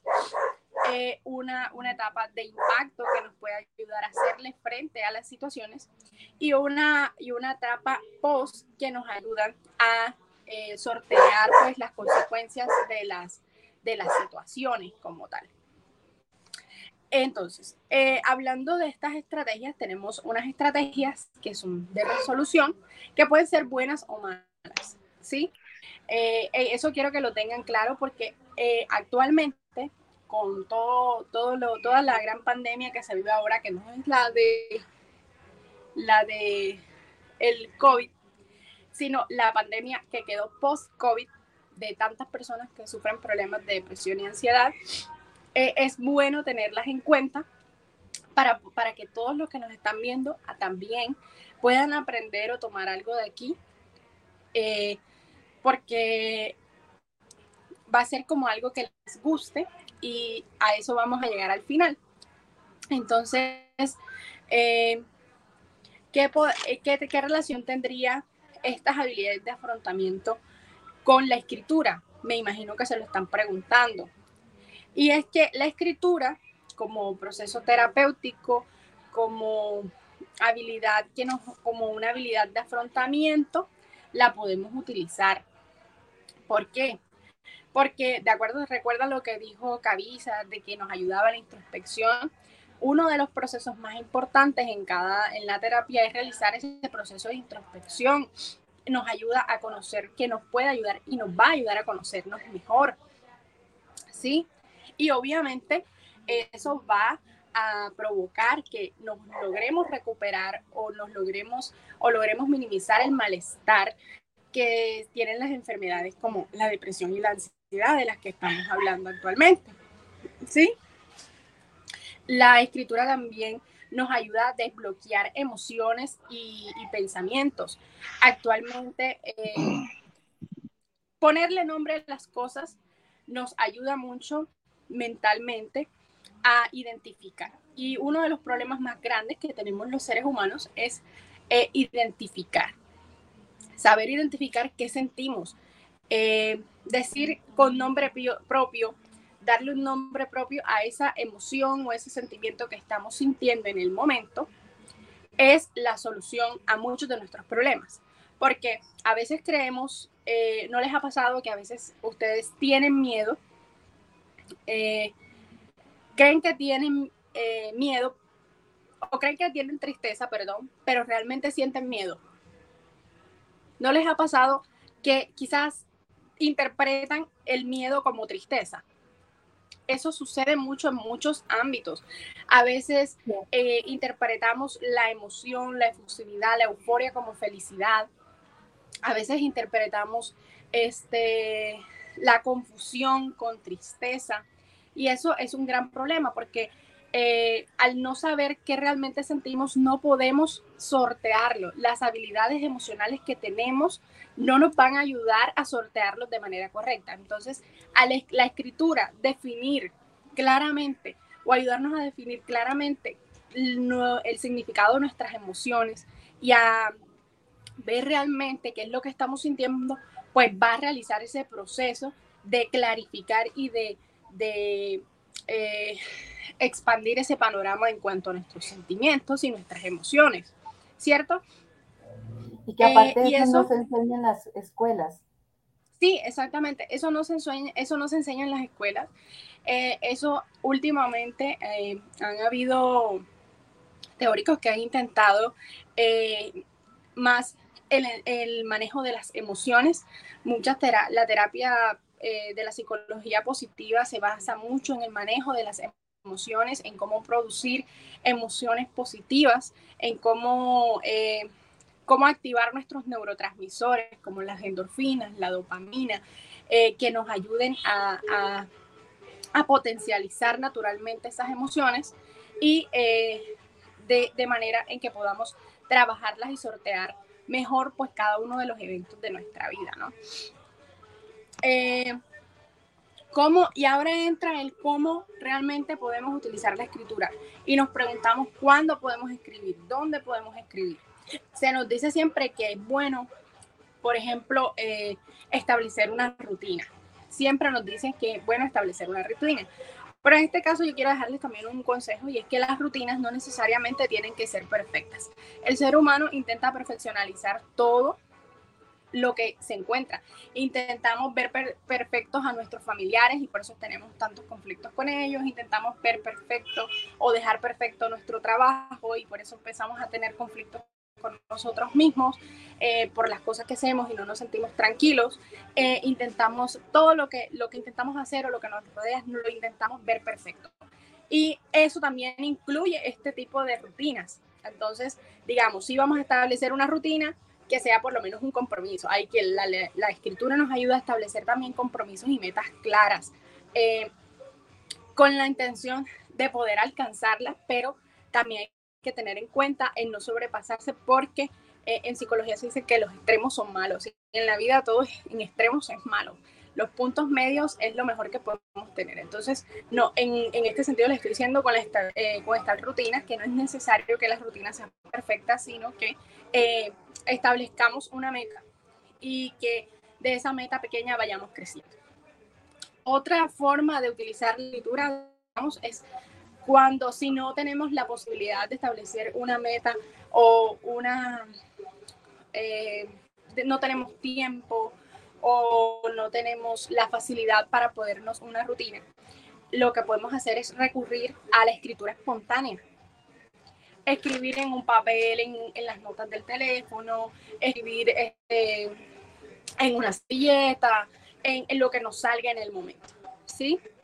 Esa es una excelente forma de poder sacar adelante. Lo importante no es que tengamos que hacerlo todo el tiempo, sino que una vez que encontremos el momento adecuado, que lo escribamos resulte interesante, ¿sí? Que resulte importante para nosotros y significativo.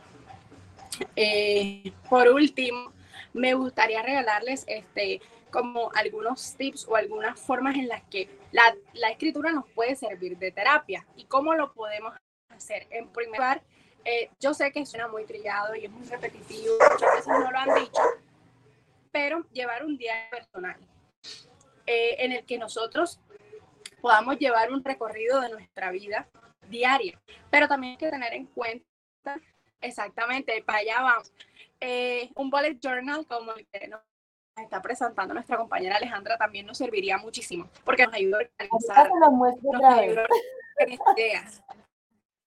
¿Ah? Sí, exacto. Entonces, lo importante también es utilizar estos elementos, que tengamos un cuaderno, un bullet journal, que ayude a potencializar también nuestro arte. Es una forma muy bonita, pero siempre de manera positiva, siempre recordando de manera positiva o haciendo reflexión de forma positiva sobre los hechos y las cosas que nos contaron. Lo que les había dicho, en segundo lugar, la escritura libre, escribir lo que se nos venga en gana, lo primero que se nos pase por la cabeza. Y aquí es importante tener en cuenta la censura. No tenemos por qué censurarnos, no tenemos por qué criticarnos, no tenemos por qué decir por qué escribí eso. ¿Sí? Nuestras ideas se paren. ¿Sí? En filosofía es un término muy, muy, muy aceptado, porque así como cuando una mujer pare a su hijo, lo defiende, así los seres humanos en general parimos nuestras ideas, y nuestras ideas tienen que ser defendidas porque hicimos un proceso en el que las producimos y son completamente nuestras. ¿Sí? Otra forma es que la escritura nos ayuda es estimulando el recuerdo. En este aspecto podemos ver, podemos escribir fragmentos de cosas que nos acordamos, podemos crear recuerdos, crear historias con esos recuerdos. Y lo importante no es que sean, no es que tengamos que caer en el círculo de, ay, me pasó esto y yo fui tan triste, no, sino como de utilizarlo a punto de reflexión. ¿Qué hice? ¿Cómo me sentí? ¿Y qué podría haber hecho para mejorar en ese momento? ¿Sí? Lo mismo pasa cuando también intentamos escribir sobre incidentes, cuestiones, digamos, un accidente, un maltrato, algo que nos haya hecho sentir muy mal. Entonces, ¿cómo puedo yo afrontar esa posición, esa situación en mi vida, despersonalizándola de mí mismo? ¿Sí? Digamos, si yo escribo esa situación en otra persona, me serviría mucho, me sirve mucho despersonalizarla de mí y decir qué hubiera hecho este personaje, que tiene unas ciertas cualidades que yo no tengo, que yo creo que no tengo, pero que cómo lo hubiera podido resolver. Y eso nos ayuda a la resolución de los problemas y los conflictos que nosotros mismos se suscitan. ¿Sí? Otro punto importante, fantasear. Las fantasías son muy importantes porque nuestro inconsciente tiene muchas cosas que está pensando todo el tiempo y que, como no se pueden sacar, porque muchas no son posibles, lo importante es ayudarlas a salir de alguna manera. Y una forma muy bonita y muy práctica es hacerlo escribiendo esas fantasías que nos pasan por la cabeza. Entonces, hay mucho en nuestra cabeza que puede ser producto de cosas extraordinarias, y hay que aprovecharlo y hay que utilizarlo como un método de expiación de todas estas ideas imaginarias que tenemos en la cabecita. Otra forma, podemos escribir una carta para alguien al quien tengamos que decirle algo importante, y obviamente verbalizándolo no sea sencillo. Esta es otra forma también muy común de hacerlo. Verbalizarlo no es sencillo. Decirle a la otra persona, tenerla enfrente y decirle, mira, tú me hiciste esto, no es sencillo. Entonces es una forma gratificante y productiva para la misma, y terapéutica para la misma persona, es escribir una carta, escribirle un poema, escribirle algo a esa persona en la que tú puedas expresar esas cosas que le tienes que decir, pero que sientes que no lo puedes hacer. ¿Sí? Otro punto que podríamos utilizar es escribir cosas sobre nosotros mismos, darnos amor con esas cosas, ver qué estamos, nos ayuda a la reflexión en ese sentido, qué estamos haciendo bien, nos ayuda a empoderarnos, y también si estamos haciendo algo mal, pues que sea contraproducente para nosotros mismos, pues nos ayuda a reflexionar sobre el proceso de nuestro actuar, sobre nuestra conducta, y eso nos va a ayudar a mejorar porque la vemos en retrospectiva. Cuando nosotros vemos en retrospectiva las cosas, como dice el dicho, como cuando vemos los toros desde la barrera, tenemos un panorama mucho más amplio de la situación y logramos vislumbrar más los puntos, los fallos, las posibilidades, las oportunidades y nuestras mismas fortalezas y nuestras mismas debilidades. Entonces es una forma que podríamos utilizar también. Entonces, ya tienen aquí muchísimas herramientas que podemos utilizar todos los escritores, escritoras que nos están escuchando, todas las personitas que nos están escuchando, les regalamos estas 1000 formas de utilizar la escritura como un método terapéutico, como una forma linda para poder mejorar y poder ser más asertivos con nosotros mismos a diario. Y con nuestra negociación, y con nuestra negociación y manejo de las emociones. Muy bueno ese apunte. Y quería contarle a Cami, porque creo que Cami no lo había visto, mira, ya esta es la versión final, Camila vio otra, Escribir para trenzar la memoria, se llama. ¡Oiga, qué bonito! Sí, dice, crea tu camino para escribir cada día. Entonces, aquí está con la hoja de stickers. ¡Ay, qué hermoso! Un bolsillito para meter otros apuntes por allí. Aquí tienen incluso stickers de Café Letreando. Ah, perdón, de Páginas de Agua. Páginas de Agua. Sí. Y acá qué bonito, está precioso. Les recomiendo, yo también fui parte de la construcción y sé que tienen cosas muy bonitas y herramientas muy bonitas, no tanto solamente para escribir, sino psicológicamente. Es una llave para el escape, una llave para poder empezar a hacer todo este proceso terapéutico que a veces nosotros creemos que cuando no tenemos la capacidad, el tiempo, o no tenemos la misma fuerza de voluntad para conseguir un terapeuta, para aceptar que estamos mal, podemos empezar por aquí, por nosotros mismos, haciendo pequeños pasitos y poniéndole pequeños granitos de arena a nuestra salud mental. No, pues claro que sí. Pronto ya les daré el costo y les daré todo. Y una tacita de café, claro que sí. Por supuesto que todas las iniciativas e ideas con el sello Café Letreando. Con el sello Café Letreando. Yo me despido el día de hoy. Gracias, me hubiera gustado acompañarlos mucho más, pero tengo un proyecto en mente y tengo que ir a cuidar también de esos proyectos. Entonces, los quiero mucho y nos vemos el próximo sábado con otro. Nos vemos el sábado. Otro tipsito psicológico. Claro que sí. Chao, un abrazo. Gracias. No, pues súper genial todas esas iniciativas y todas esas comprensiones. Si lo racionalizamos, lo hacemos parte de nuestra vida y de nuestros comportamientos. Genial. No nos podemos ir, Pablito, sin nuestros corresponsales. Por supuesto. De hecho, teníamos a Alex, que hizo una maravillosa entrevista, y a Angélica Hernández, que nos ayudó también con la edición, porque son muchas cosas que no damos abasto y nos toca unir fuerzas porque esto se nos creció. Esto se nos creció, Pablito. Y listo, entonces vámonos para nuestros corresponsales con un buen sorbo de café colombiano. Con un buen sorbito de café, claro que sí.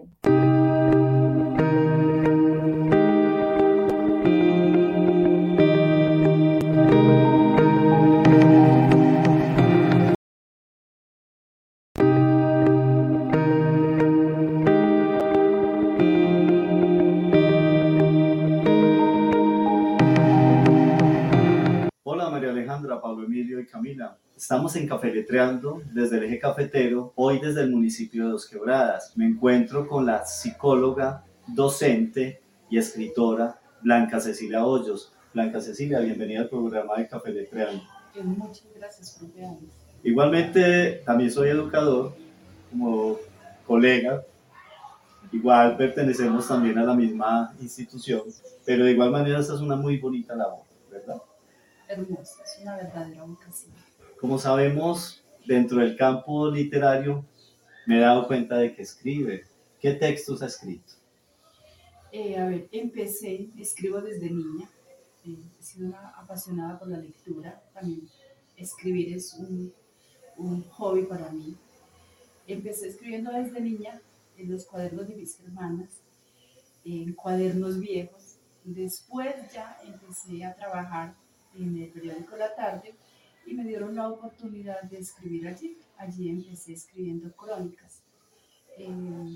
Ya después estudié psicología y empecé a escribir sobre las relaciones de familia, las relaciones de pareja. Y escribí mi tesis en la universidad, fue un libro sobre cómo salvar el matrimonio antes del matrimonio. Qué importante todo esto. Y dentro del desempeño académico, ¿cuáles han sido sus logros? Bueno, también he escrito libros sobre los problemas de aprendizaje con los niños, eso porque hice un taller, una especialización en problemas de aprendizaje, y escribí las múltiples dificultades que tienen los niños, las recopilé en un libro. Pero realmente lo que más he escrito, así que haya publicado, libros de cuentos infantiles. Tenemos mucho talento en el Eje Cafetero y de verdad es importante también darnos cuenta de la importancia que tiene el aspecto pedagógico dentro de la literatura. Por lo tanto, ¿qué mensaje le puede dar a los jóvenes en este momento para ese hábito hacia la lectura? Más allá que un mensaje, algo es decirles que la lectura es apasionante porque nos ayuda a viajar. Podemos explorar dentro de nuestra mente e ir más allá de lo que escriben. O sea, uno escribe y las otras personas interpretan. Muchas veces no comprenden como uno quiere que comprendan un texto, pero lo comprenden de diferente manera. Y eso es algo maravilloso gracias al milagro que es nuestro cerebro. Me contaba detrás de la entrevista que tiene un proyecto para seguir escribiendo. Sí, fue sobre una experiencia que tuve con un niño autista, una niña, que la mamá era pues muda, era sorda, y tengo todas las experiencias porque manejaba un libro de campo, todo lo que viví con ella, y quisiera transmitir todas esas experiencias, todas esas barreras que tenía la niña para expresarse, las barreras que encontraban los padres como tal, y quisiera escribir ese libro. O sea, es un proyecto que tengo en este momento. Muchas gracias, Blanca Cecilia, igualmente a ustedes, Pablo Emilio, Camila, María Alejandra, por esa oportunidad de mostrar talentos del Eje Cafetero. Muchas gracias. A usted, profe Alex, y a sus compañeros, mil gracias. Bendiciones. Hasta pronto.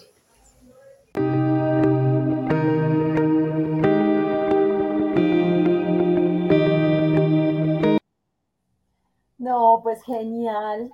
Genial conocer una maestra, psicóloga, artista, escritora y que nos cuenta su experiencia, ¿no, Pablito? Gracias. Fantástico. Fantástico, y la manera como Alexander conduce la entrevista, tan amable, tan cordial, tan cercano, que le permite a la gente contar cosas, y definitivamente hoy se dio el día con las psicólogas de una manera tan maravillosa, todo engranó perfectamente para el ejercicio de la escritura como terapia y como manera de sacar muchas veces eso que tenemos adentro y que queremos que alguien lo conozca, o al menos tenemos que llevarlo en un libro, como cuando se llevaba un diario. Un diario, sí. Bueno, pues no se les olvide que pueden encontrar o revivir estos apartes de los programas en www.cafeletreando.com, así como toda la experiencia que estamos trabajando desde la cartografía de país que hacemos con LEC Colombia. Y bueno, Pablo, para la próxima semana tenemos una supercrónica de parte de nuestro periodista estrella, Pablo Emilio Beltrán. Bueno, más que crónica, es un trabajo investigativo que se hizo acá. Pero va a ser crónica, porque como va a estar contada en el sí, en la manera como se va a enfocar es una crónica. Sí, es un trabajo que vale la pena mencionar porque es un elemento cultural.